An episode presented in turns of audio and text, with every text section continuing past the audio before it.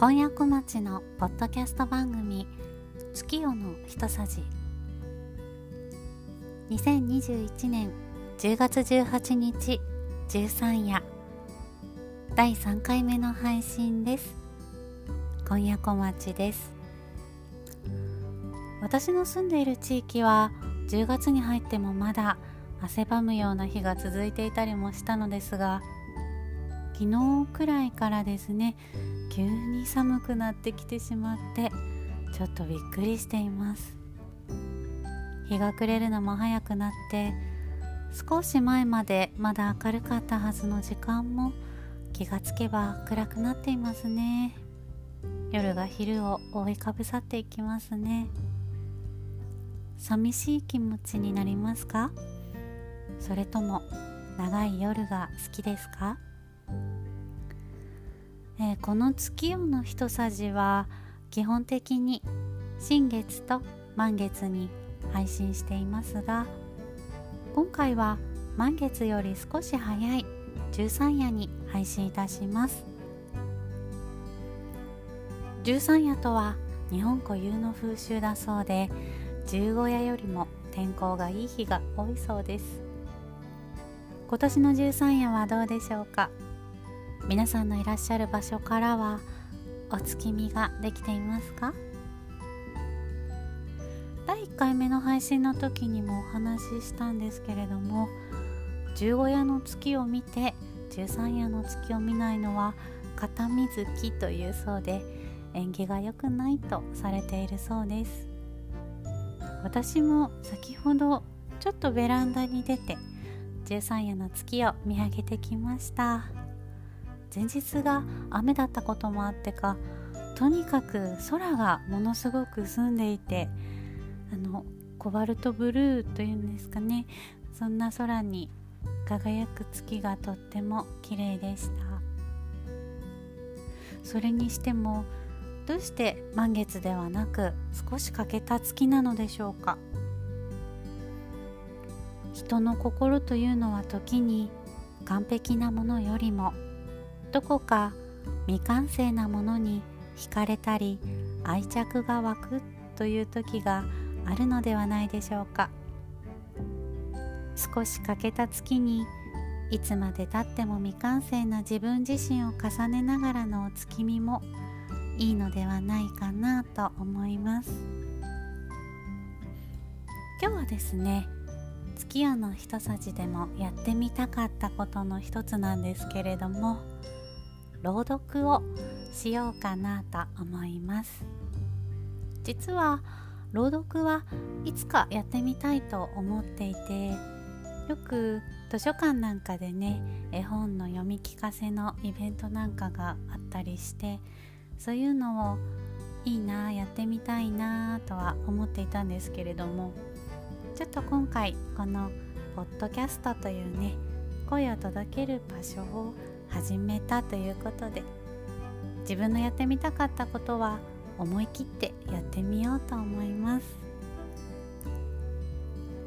今回朗読するお話は新見南吉さんの「狐の使い」というお話です。あのすごく短くて可愛らしいお話なので是非聞いてみてください。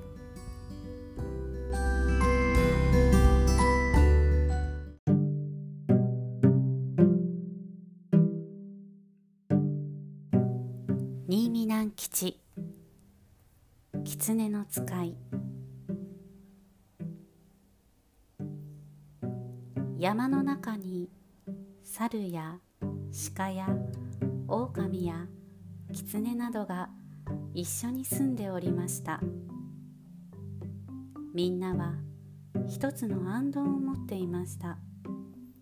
紙で貼った四角な小さい行灯でありました。夜が来るとみんなはこの行灯に火を灯したのでありました。ある日の夕方みんなは行灯の油がもうなくなっていることに気がつきました。そこで誰かが村の油山で油を買いに行かねばなりません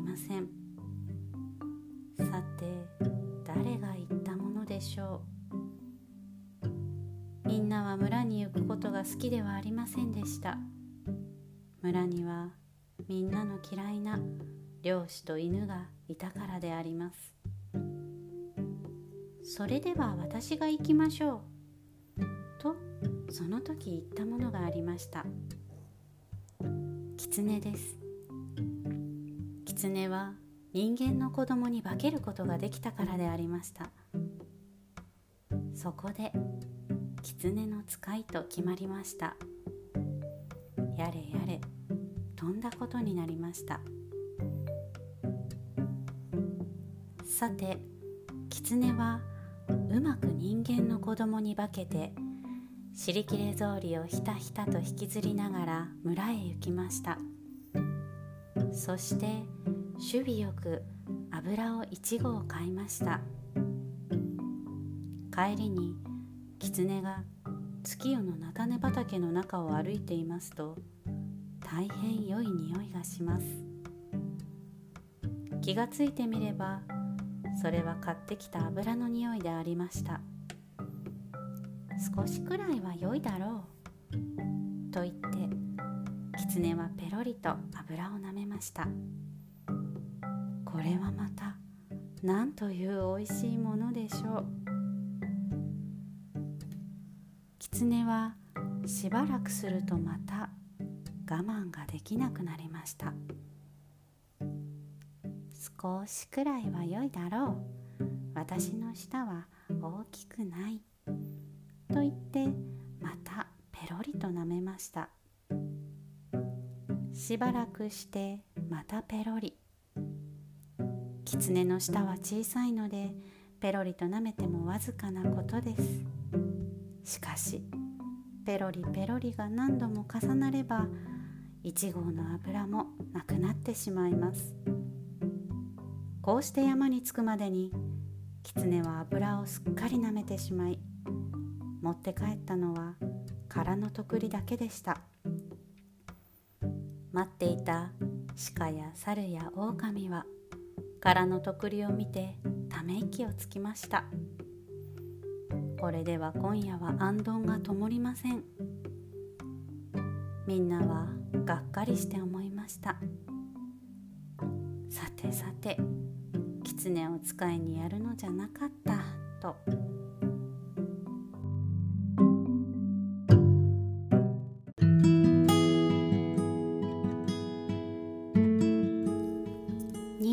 吉の狐の使いというお話でした、えー、今回は初めての朗読ということで短いお話を探して選んでみました。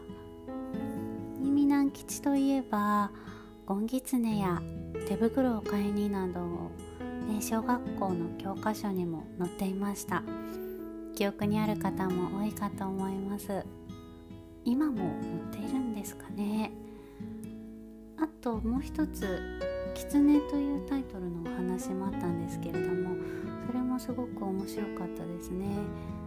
が私ももう少し朗読の練習をしてですね新見南吉ですとかあの宮沢賢治なんかのねお話もいつか読んでみたいなと思います。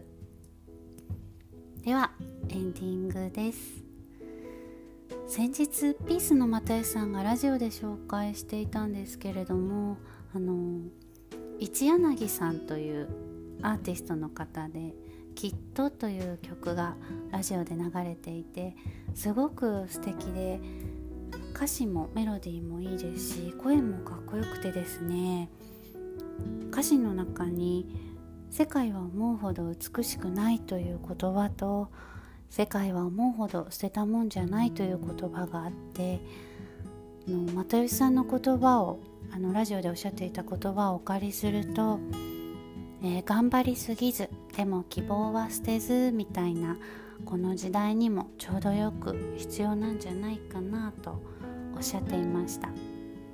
最近私はあの道を歩きながらよくこの曲を聴いてるんですけれどもこれがですねちょっと路地裏の高架下の細い道をね、え、少し見上げるとこう何本もの電線が伸びていてその向こうに暮れてゆく茜色の景色がでなんかそこをこう歩いている時にこの「きっと」という曲がとても心にしみるんですよね。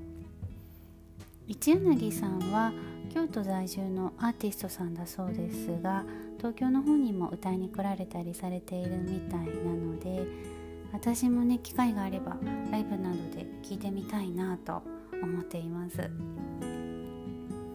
この秋から冬に変わる季節にこう聴きたくなるような曲が皆さんもありますかね？私が一番に思い浮かぶのはやっぱりあのスピッツの「楓」という曲ですね。この曲は自分のその時のなんか心の状態がこう落ち込んでいてもハッピーであってもどんな状態で泣ける曲ですね。えっと1998年にリリースされた19作目のシングルだそうです、えー、今が2021年なのでえー、っと、えー、23年前ですね。は 長いこと私の涙腺をこう緩め続けていますね。あらま。本当に名曲です。はい。あとあの最近いい曲だなと思ったのがあのキノコ帝国というバンドの金木犀の夜という曲なんですけれどもこちらはですねえっ、ー、と2018年にリリースされたタイムラプスというねアルバムの中に収録されている曲なんですけれども私はちょっと最近知ったんですけれどもイントロからすごく素敵でですねよく聴いています。あと何ですかね。あの斉藤和義さんの「空に星が綺麗という曲もすごく好きです。はい。あれは何ですかね。もうちょっとあの寒い季節になんかコートのポケットに手を入れながら聴きたくなるような曲ですね。はい。すごく好きです。ねなんか秋の夜長に好きな音楽を聴きながら月を眺めるというのもいいかもしれないですね。さて次回の月夜の一さじは「11月5日の新月です。それではまたお会いしましょう。今夜小町でした。